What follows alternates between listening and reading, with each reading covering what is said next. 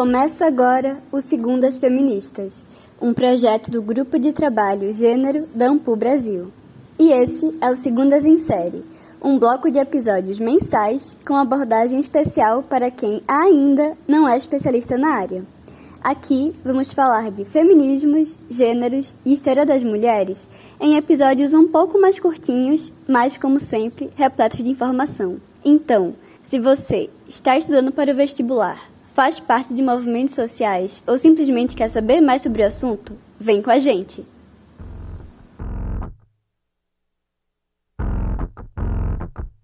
Cadê meu celular? Eu vou ligar pro 80. Vou entregar teu nome e explicar meu endereço. Aqui você não entra mais, eu digo que não te conheço. E jogo água fervendo se você se aventurar. Eu solto o cachorro e apontando pra você. Eu grito pé. Quero ver você pular, você correr na frente dos vizinhos. Você vai se arrepender de levantar a mão pra mim. Cadê meu celular? Maria da Penha. Um nome, uma mulher uma história, uma lei. Provavelmente você já deve ter ouvido falar da Lei Maria da Penha, que estampa manchetes de jornais impressos e televisivos, sempre associada a casos de violência contra as mulheres. É possível ainda que tenha visto críticas como: esta lei não serve para nada. Veja como as mulheres continuam sendo vítimas. Ou que não haveria necessidade de uma lei como esta, já que crimes são cometidos tanto contra mulheres quanto contra homens. E até ideias estapafúrdias como deveria também ter uma dessas para os homens, algo que certamente revolta as mulheres que têm lutado para garantir os seus direitos. A violência contra as mulheres é um fenômeno histórico que atravessa os séculos e durante muito tempo foi naturalizada, tanto que até hoje ouvimos frases como: em briga de marido e mulher não se mete a colher, indicando que os problemas privados devem ser tratados dentro desses limites. No entanto, em sociedades como a nossa, em que foram concedidos legalmente poderes aos homens, no que se refere às vidas das mulheres, todo tipo de arbitrariedade foi e continua sendo cometida, especialmente por homens que fazem parte das vidas dessas mulheres, como seus companheiros e muitas vezes ex-parceiros. As motivações e justificativas mostram as raízes do problema fincadas no que chamamos de sociedade patriarcal, onde aos homens foram concedidas liberdades, enquanto às mulheres privações. Com isso, a suposta desobediência e principalmente o término de relacionamentos pode ser um argumento para atitudes agressivas. Os tipos de violência são tantos e por tanto tempo considerados aceitáveis que demorou muito para que as mulheres conseguissem ter direito a dizer basta. E não falamos somente de supostas traições. A roupa que se veste, com quem se fala, ter a liberdade de sair de casa, trabalhar ou estudar, também fazem parte dessa coleção de impedimentos e sofrimentos. Aquelas que se recusam a aceitar tal condição a punição. E esta também pode aparecer de inúmeras formas: ameaças, agressões verbais, humilhações públicas, ferimentos físicos que deixam marcas no corpo e na alma, e tantas vezes chegando às últimas consequências, com os casos de feminicídio.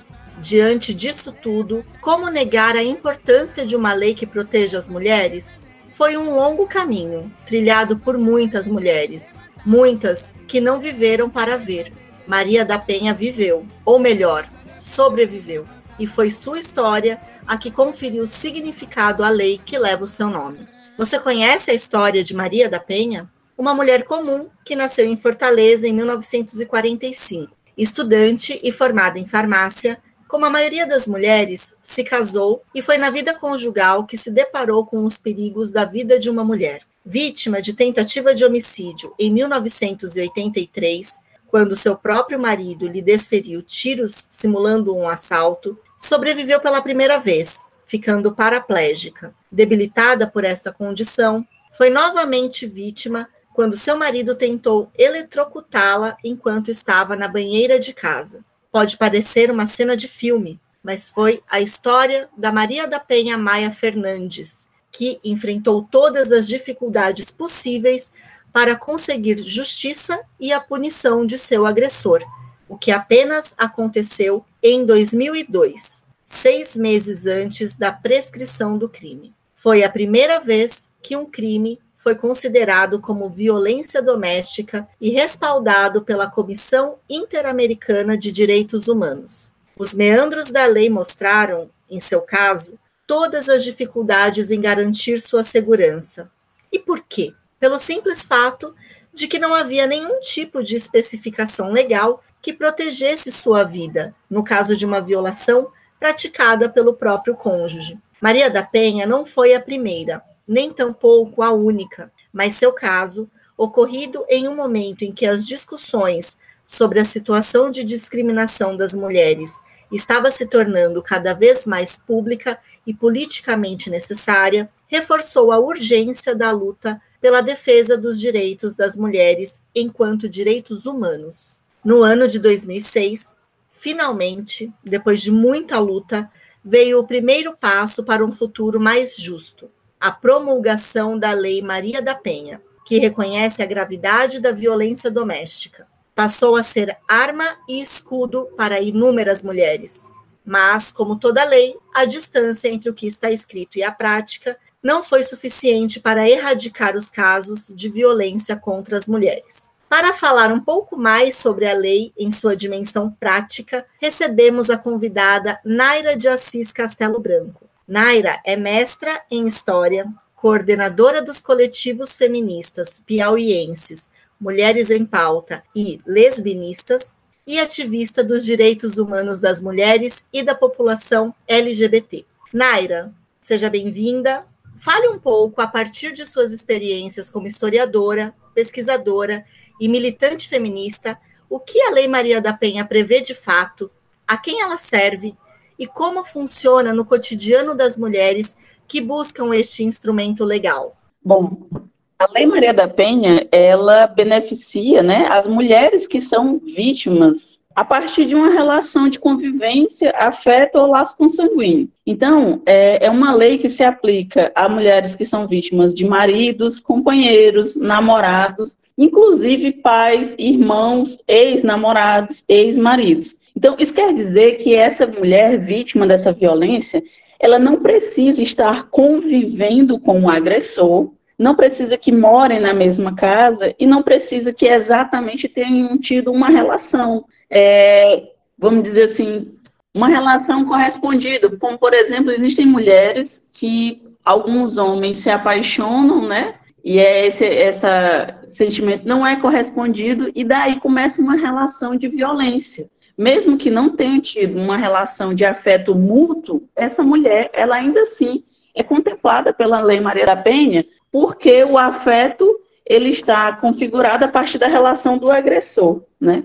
É, no cotidiano, apesar da lei ser bastante completa, inclusive considerada a lei mais completa é, internacionalmente no que diz respeito à defesa das mulheres vítimas de violência, no Brasil, nós temos ainda uma grande dificuldade de executá-la, não só a, por conta da iniciativa das vítimas de recorrer aos mecanismos de proteção, principalmente por de, descrédito, mas inclusive por conta de que esses mecanismos que vão atuar na execução dessa lei, como a Polícia Militar, através do 190, no momento que esse crime está acontecendo, vão como por exemplo o crime de agressão física. Geralmente é o vizinho que liga, é o filho que liga, né? Então, a instituição que geralmente chega primeiro nesses casos de violência vai ser a Polícia Militar. Nas polícias militares, apesar da lei ser de 2006, há poucas atualizações para esses profissionais no manejo desse tipo de ocorrência. Ainda a questão cultural essas instituições são formadas majoritariamente por homens. E esses homens compõem esse percentual de agressores também. Né? Essas instituições elas reproduzem né, esse comportamento que a, que a sociedade vive cotidianamente. Então, esse, esse profissional da segurança pública, ele também é afetado pelas, pela violência como um agressor, como vítima, né? É, então, nesse primeiro momento, a principal instituição, a que primeiro chega nesse local, nós já temos aí uma grande questão. A grande maioria são de profissionais homens, há pouca atualização sobre o manejo nesse tipo de ocorrência, é, e, e, quando há esse atendimento, geralmente há uma iniciativa por parte dos profissionais de descredibilizar esse tipo de ocorrência como não sendo uma ocorrência de fato de interesse da segurança pública.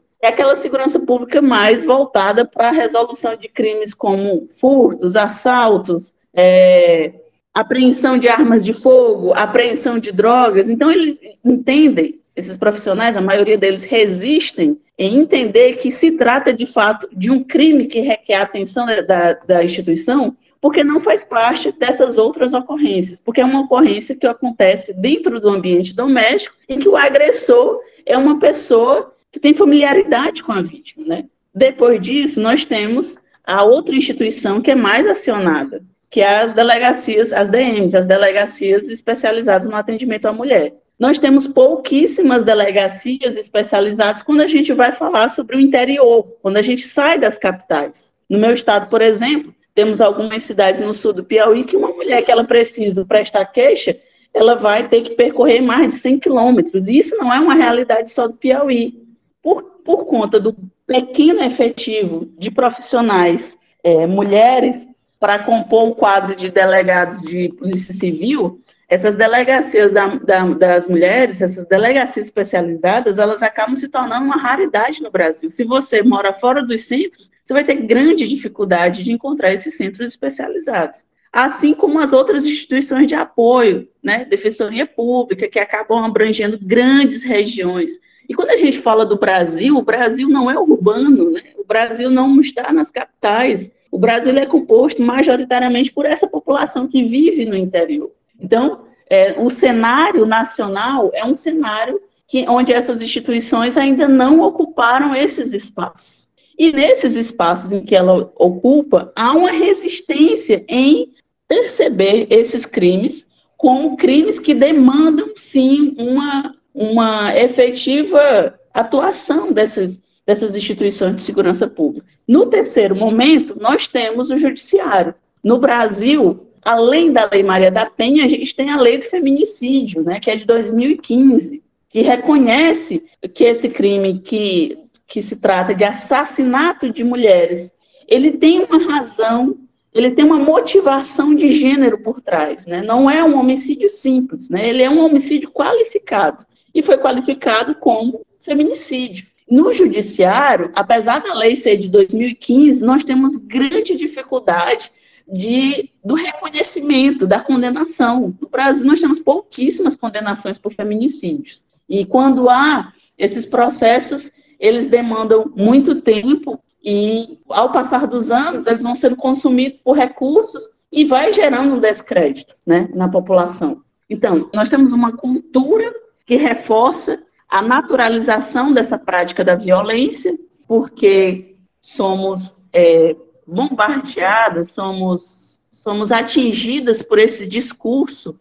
em que a mulher é responsável pela redenção do próprio agressor, né?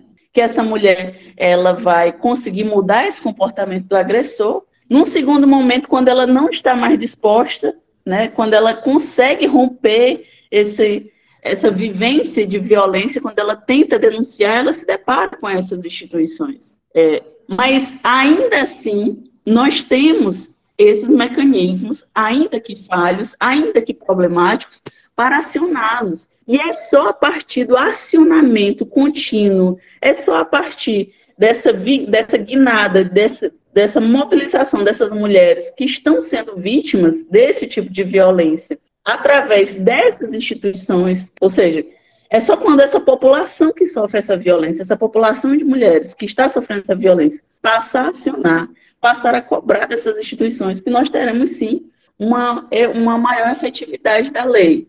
Assim como a gente também precisa que essas instituições reconheçam que há sim uma debilidade em atender essas demandas de violência contra as mulheres. Nós temos corregedorias, tanto na Polícia Militar, na Polícia Civil e no Judiciário, né? As corregedorias da Polícia Militar e, do, e da Polícia Civil, e nós temos órgãos também a quem recorrer no Judiciário. Mas é, o, o que nós percebemos é que ainda são pouco, pouco acionados. Então, há essa dificuldade, sim. Mas em termos de ganhos, nós somos hoje no mundo o país que tem a maior previsão de proteção às mulheres que sofrem esse tipo de violência. Então, é preciso sim falar das debilidades, porque nós precisamos avançar. Nós já conquistamos a lei, ela já foi aprovada, nós já temos esse recurso. Nós falamos das debilidades porque nós precisamos melhorá-la e não porque nós desacreditamos da lei. A Lei Maria da Penha foi um ganho significativo para a sociedade brasileira, que se acostumou durante décadas e décadas e décadas com esse genocídio de mulheres causados por machismo, pelo patriarcado, pela naturalização desse relacionamento violento, abusivo. Então, na prática, apesar das debilidades, nós temos recursos potentes para poder modificar esse cenário. Então, as mulheres hoje podem acionar através do 190, né, no caso de imediata violência, a polícia militar, que é obrigada a atender essa ocorrência. Nós temos ainda as DMs, e quando não temos as DMs, temos as delegacias comuns, que são obrigadas a, registrar esse tipo de crime que é considerado como crime de ação pública incondicionada. Ou seja, quando o Estado toma conhecimento, ele é obrigado a fazer todos os procedimentos legais, que é, é, é fazer um inquérito e oferecer denúncia ao Ministério Público. No Judiciário, nós já temos lei prevendo e descrevendo minuciosamente todos os tipos de violência, não só a física. Ou seja, mulheres que estão passando por abusos é, relacionamentos abusivos, estão sofrendo violências sexuais, patrimoniais, morais, psicológicas, elas têm uma lei que resguardam ela, que lhes garante proteção. Temos ainda outros recursos, como o pedido de medida protetiva, que é muito importante. A mulher que se sente ameaçada por companheiro ou ex-companheiro pode pedir uma medida uma medida protetiva de urgência na delegacia comum ou na delegacia da mulher, caso na cidade dela tenha, e o juiz vai expedir em até 48 horas, solicitando ou a retirada do, do lar, quando o companheiro se recusa a sair, ou afastamento de um ex-companheiro que tenta reaver esse relacionamento, que ameaça a vida dessa mulher, que agride ela constantemente. E aí a gente se depara muito com esse discurso de, ah, mas muitas mulheres é, conseguem essa medida protetiva e mesmo assim são agredidas. Ora, é, a importância da medida protetiva é que quando, quando ela é emitida, né, quando, quando a mulher consegue acesso à medida protetiva, esse possível agressor, esse agressor em potencial, ele não vai mais precisar agredir ela novamente, ameaçar ela novamente, para que a segurança pública tome uma atitude com a medida protetiva, basta a aproximação dele para que ela acione esses mecanismos e daí já gere um outro, uma outra ocorrência. Porque hoje em dia o descumprimento de medida protetiva também é crime. Então ele vai continuar respondendo pelo crime, da, pelo crime previsto na Lei Maria da Penha, né, de violência doméstica, caso ele descumpra a medida protetiva, ele vai responder também pelo descumprimento dessa medida protetiva. Então, a lei, ela é potente no sentido de garantir que esses mecanismos, essas instituições, protejam de fato essas mulheres. Então, o que nos resta é cobrar para que todas essas debilidades das instituições que refletem essa sociedade que agride mulheres, porque no Brasil quando a gente vai ver as estatísticas, 80% das mulheres que sofreram crimes de agressão sofreram dos, de companheiros e ex-companheiros. Ou seja, nós, nós temos um grande problema a resolver, mas nós estamos adiantadas no sentido de que nós já conseguimos ferramentas que são capazes, sim, de garantir essa proteção dessas mulheres. O que nós precisamos, nesse momento, é resolver essas debilidades e fazer com que esse conhecimento chegue a cada vez a mais mulheres e cobrar do Estado fortalecimento dessas instituições. Ainda sobre a quem serve a Maria da Penha, quais são os grupos contemplados, vale lembrar que quando nós falamos que são mulheres vítimas, nós estamos, está incluído também mulheres lésbicas e mulheres transexuais e travestis, porque a essência dessa proteção diz respeito ao, ao poder das relações, né? Ou seja, é estabelecido dentro de uma relação um poder que é utilizado para práticas violentas. Então, a proteção é para todas as mulheres, sejam héteros, cis ou trans. Naira, muito obrigada por compartilhar com a gente tantos conhecimentos e experiências tão potentes e valiosas. Além da Naira, também temos um recado muito especial da própria Maria da Penha, cuja história inspirou e mobilizou a sociedade e sua transformação. Olá, eu sou a Maria da Penha e gostaria de saudar todos e todas que estão me ouvindo. Gostaria de dizer que a Lei Maria da Penha está completando 15 anos e podemos dizer que ela possibilitou uma série de proteções à mulher e que não era possível antes do advento da lei. Tenho participado de muitos eventos em todo o Brasil, dando entrevistas, proferindo palestras, gravando mensagens, contando a minha história de vida e escuto depoimentos emocionados de mulheres que se auto-intitulam salvas pela lei. A lei batizada com o meu nome foi um marco histórico no enfrentamento da violência doméstica e familiar contra a mulher. Mas é importante compreendermos que a lei por si só não pode acabar com a violência doméstica. Ela precisa ser corretamente implementada e aplicada. Porém, a correta implementação da Lei Maria da Penha ainda não é realidade em todo o país e depende da vontade do gestor público da sua cidade. É extremamente necessário que os políticos se conscientizem e se sensibilizem com a causa do enfrentamento à violência doméstica e familiar contra a mulher. Por exemplo, se em cada município, por menor que seja, existir pelo menos um centro de referência da mulher dentro de, unidade, dentro de uma unidade de saúde, essa mulher vítima de violência doméstica poderá, em segurança, se informar sobre os seus direitos, sobre o que é a violência doméstica e ser orientada para sair daquela situação.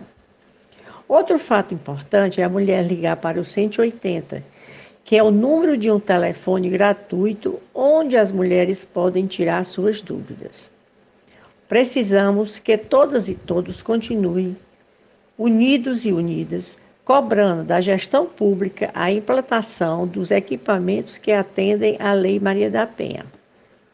O meu maior legado foi batizar uma lei que veio para resgatar a dignidade da mulher brasileira. Denuncie não se cale.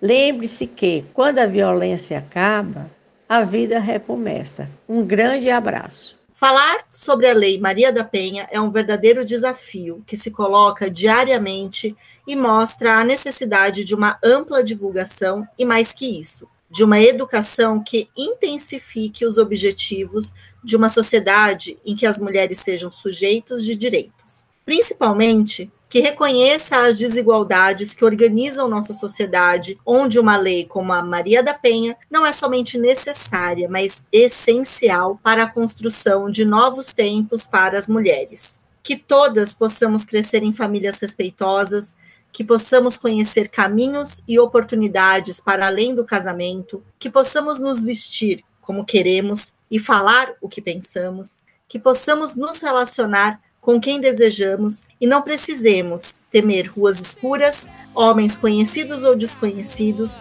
e, sobretudo, possamos ter direito de ser quem somos. Segundo as feministas, nesse segundo ano, está preparando um novo programa para você que curte história. Criaremos um jeito diferente para você nos seguir e linkar aquela pessoa que você conhece e quer saber mais sobre gêneros e feminismos. Fique conosco. Juntas, juntos e juntos somos mais fortes. Gostou do programa? Na segunda temporada tem muito mais. Não esqueça de seguir nas redes sociais e curtir esse episódio. Até a próxima!